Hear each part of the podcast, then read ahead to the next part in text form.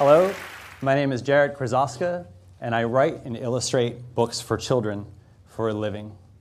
So I use my imagination as my full time job. But well before my imagination was my vocation, my imagination saved my life. When I was a kid, I loved to draw, and the most talented artist I knew was my mother. But my mother was addicted to heroin. And when, when your parent is a drug addict, it's kind of like Charlie Brown trying to kick the football. Because as much as you want to love on that person, as much as you want to receive love from that person, every time you open your heart, you end up on your back. So throughout my childhood, my mother was incarcerated. And I didn't have my father because I didn't even learn his first name until I was in the sixth grade. But I had my grandparents, my maternal grandparents, Joseph and Shirley, who adopted me just before my third birthday and took me in as their own after they had already raised five children. So, two people who grew up in the Great Depression, there in the very, very early 80s, took on a new kid. I was the cousin Oliver of the sitcom of the Krosoczka family. The new kid came out of nowhere. And I'd like to say that life was, was totally easy with them. Uh, they, they each smoked two packs a day, each non filter. And by the time I was six, I could order a Southern Comfort Manhattan, dry with a twist, rocks on the side, the ice on the side so you could fit more liquor in the drink. But they loved the hell out of me. They loved me so much. And they supported my creative efforts. Because my grandfather was a self made man. He ran and worked in a factory. My grandmother was a homemaker. But here was this kid who loved Transformers and Snoopy and the Ninja Turtles. And the characters that I read about, I fell in love with, and they became my friends. So, my best friends in life were the characters I read about in books. I went to Gates Lane Elementary School in Worcester, Massachusetts, and I, and I had some wonderful teachers there, most notably in first grade, Mrs. Alish. And I, just, I can just remember the love that she offered us as her students. When I was in the third grade, monumental event happened. An author visited our school, Jack Gantos, a published author of books, came to talk to us about what he did for a living. And afterwards, we all went back to our classrooms and we drew our own renditions of his main character, Rotten Ralph. And suddenly the author appeared in our doorway. And I remember him sort of sauntering down the aisles, going from kid to kid, looking at the desk, not saying a word. But he stopped next to my desk and he tapped on my desk and he said, Nice cat. and he went, on. Two, two words that made a colossal difference in my life. When I was in the third grade, I wrote a book for the first time The Owl Who Thought He Was the Best Flyer. We had to write our own Greek myth, our own creation story. So I wrote a story about an owl who challenged Hermes to a flying race. And the owl cheated. And Hermes, being a Greek god, grew angry and bitter and turned the owl into a moon. So the owl had to live the rest of his life as a moon while he watched his family and friends play at night. Yeah. My book had a title page. I was clearly worried about my intellectual property when I was eight. And it was a story that was told with words and pictures, exactly what I do now for a living. And I sometimes let the words have the stage on their own, and sometimes I allow the pictures to work on their own to tell the story. My favorite page, the About the Author page. so I learned to write about myself in third person at a young age. So I love that last sentence. He liked making this book. And I, I, liked making that book because I loved using my imagination. And that's what writing is. Writing is using your imagination on paper. And I do get so scared because I travel to so many schools now, and, and that seems like such a foreign concept to kids that writing would be using your imagination on paper. If they're allowed to even write now within the school hours. So I loved writing so much I'd come home from school and I would take out pieces of paper I would, and I would staple them together and I would fill those blank pages with words and pictures just, just because I loved using my imagination. And so these characters would become my friends. There was an egg, a tomato, a head of lettuce, and a pumpkin. and they all lived in this refrigerator city. And in one of their adventures, they went to a haunted house that was filled with so many dangers, like an evil blender who tried to chop them up, an evil toaster who tried to kidnap the bread couple, and an evil microwave who tried to melt their friend who was a stick of butter. And I'd make my own comics too. And this was another way for me to tell stories through words and through pictures. Now, when I was in sixth grade, the public funding all but eliminated the arts budgets in the Worcester public school system. I went from having art once a week to twice a month to once a month to not at all. And my grandfather, he, he was a wise man and he saw that as a problem because he knew that was like the one thing I had. I didn't play sports, I had art. So he, he walked into my room one evening and he sat on the edge of my bed and he said, Jarrett, it's up to you, but if you'd like to, we'd like to send you to classes at the Worcester Art Museum. And I was so thrilled. So from 6th through 12th grade, once, twice, sometimes three times a week, I would take classes at the art museum. And I was surrounded by other kids who loved to draw, other kids who shared a similar passion. Now, my publishing career began when I designed the cover for my eighth grade yearbook.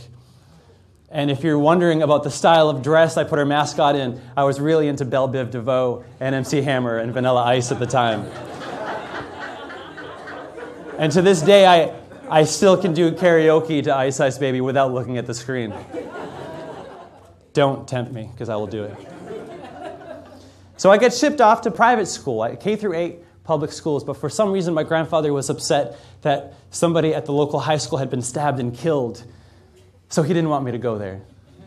He wanted me to go to a private school, and he gave me an option. You can go to Holy Name, which is co ed, or St. John's, which is all boys. Very wise man because he knew I, would, I felt like I was making the decision on my own. And he knew I wouldn't choose St. John, so I went to Holy Name High School, which was a tough transition because, like I said, I didn't play sports. And it was very focused on sports. But I took solace in Mr. Shillelagh's art room. And and I just flourished here. I just couldn't wait to get to that classroom every day. So, how did I make friends? I drew funny pictures of my teachers. And I passed them around. Well, in English class in ninth grade, my friend John, who was sitting next to me, laughed a little bit too hard. Mr. Greenwood was not pleased. He instantly saw that I was the, the cause of the commotion, and for the first time in my life, I was sent to the hall. And I thought, oh no, I'm doomed. My grandfather's just to kill me.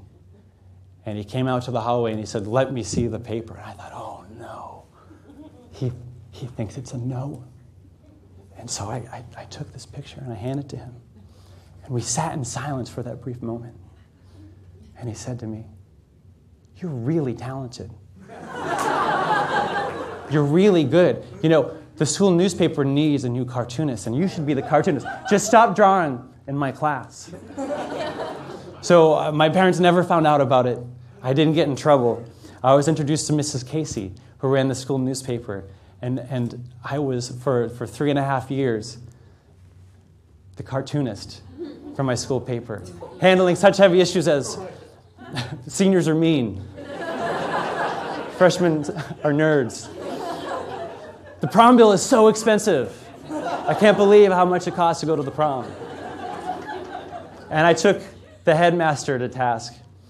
And then I also wrote an ongoing story about a boy named Wellesley who was unlucky in love. And I just swore up and down that this wasn't about me. But all these years later, it was totally me. But it was so cool because I could write these stories, I could come up with these ideas, and they'd be published in the school paper. And people who I didn't know could read them. And I love that thought of being able to share my ideas through the printed page. On my 14th birthday, my grandfather and my grandmother gave me the best birthday present ever a drafting table that I have worked on ever since. Here I am 20 years later, and I still work on this table every day. On the evening of my 14th birthday, I was given this table and we had Chinese food. And this was my fortune. You will be successful. I, you will be successful in your work. I taped it to the top left hand of my table. and As you can see, it's, it's still there. Now, I never really asked my grandparents for anything. Well, two things. Rusty, who was a great hamster and lived a great long life when I was in fourth grade.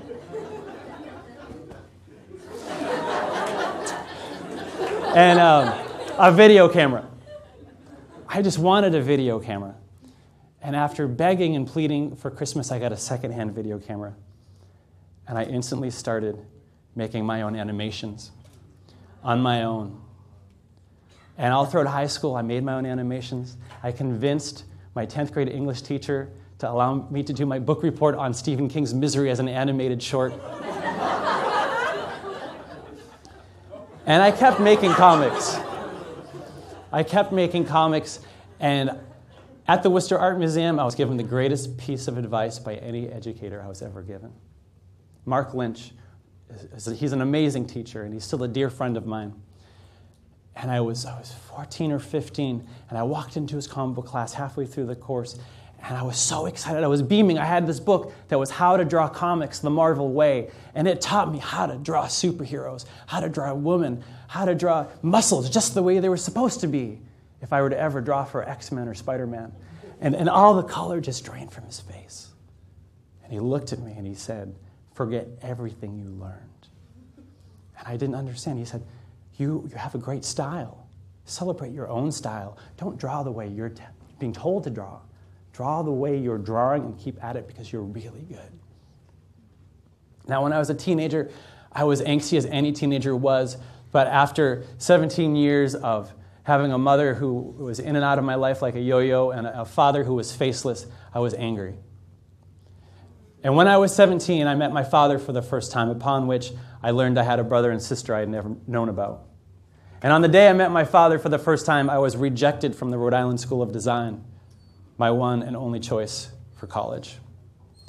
But it was around this time I work, went to Camp Sunshine to volunteer a week and working with the most amazing kids, kids with leukemia. And this kid, Eric, changed my life. Eric didn't live to see his sixth birthday. And Eric lives with me every day. So after, I, after this experience, and my, my art teacher, Mr. Shalili, he brought in these picture books. And I thought, picture books for kids. And I started writing books for young readers when I was a senior in high school.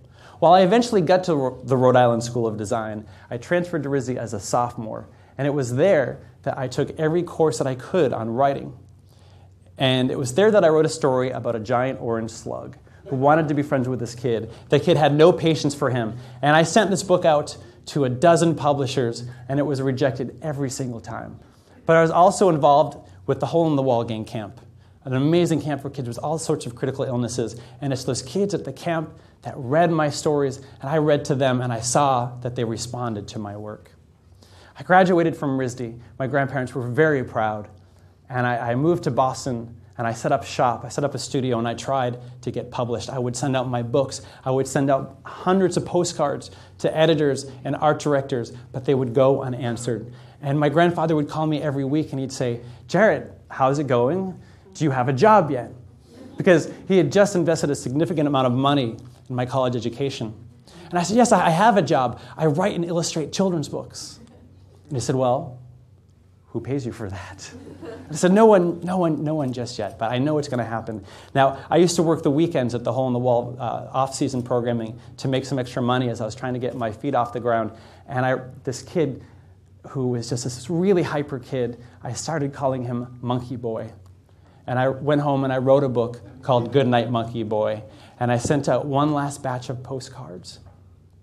And I received an email from an editor at Random House with a subject line, nice work, exclamation point. Dear Jarrett, I received your postcard. I liked your art, so I went to your website and uh, I'm wondering if you ever tried writing any of your own stories. I really like your art, and it looks like there are some stories that go with them. Please let me know if you're ever in New York City. And this was from an editor at Random House Children's Books. So the next week, I happened to be in New York. and I met with this editor. And I left New York for a contract for my first book, Goodnight Monkey Boy, which was published on June 12th, 2001. And my local paper celebrated the news. The local bookstore made a big deal of it. They sold out of all of their books. It was, my, my friend described it as awake but happy. Because everyone I ever knew was there in line to see me, but I wasn't dead. I was just signing books.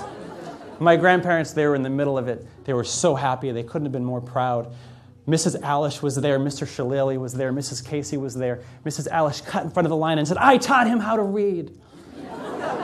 and then something happened that changed my life. I got my first piece of significant fan mail where this kid loved Monkey Boy so much that he wanted to have a Monkey Boy birthday cake. For a two year old, that is like a tattoo. no? You only get one birthday per year. And for him, it's only a second. And I, I got this picture that this picture is going to live within his consciousness for, for his entire life. He will forever have this photo in his family photo albums. So that photo, since that moment, is framed in front of me. While I've worked on all of my books, I have 10 picture books out Punk Farm, Baghead, Ollie the Purple Elephant. I just finished the ninth book in the Lunch Lady series, which is a graphic novel series about a lunch lady who fights crime. I'm expecting the release of a chapter book called Platypus Police Squad The Frog Who Croaked. And I travel the country visiting countless schools, letting lots of kids know that they draw great cats. And I meet bagheads. Lunch ladies treat me really well. And I got to see my name in lights because kids put my name in lights. Twice now, the Lunch Lady series has won the Children's Choice Book of the Year in the third to fourth grade category, and those winners were displayed on a Jumbotron screen in Times Square. Punk Farm and Lunch Lady are in development to be movies, so I am a movie producer, and I really do think, thanks to that video camera I was given in ninth grade, I've seen people have Punk Farm birthday parties. People have dressed up as Punk Farm for Halloween. A Punk Farm baby room, which makes me a little nervous for the child's well being in the long term. And I get the most amazing fan mail, and I get the most amazing projects. And the biggest moment for me came last Halloween. Uh, the doorbell rang, and it was a trick or treater dressed as my character. It was so cool. Now, uh, my grandparents are no longer living, so to honor them, I started a scholarship at the Worcester Art Museum for kids who are in, are, are in difficult situations but whose caretakers can't afford the classes. And it displayed the work from my first 10 years of publishing. And you know who was there to celebrate? Mrs. Alish. I said, Mrs. Alish, how are you? And she responded with, I'm here. that's true. You are alive, and that's, that's pretty good right now. Um, so, the biggest moment for me, though, my most important job now is I'm a dad myself, and I have two beautiful daughters, and I just, I just, my goal is to surround them by inspiration, by the books that are in every single room of our house, to the murals I painted in their rooms, to the moments for creativity we find in quiet times by you know, making faces on the patio to letting her sit in the very desk that I've sat in for the past 20 years. Thank you.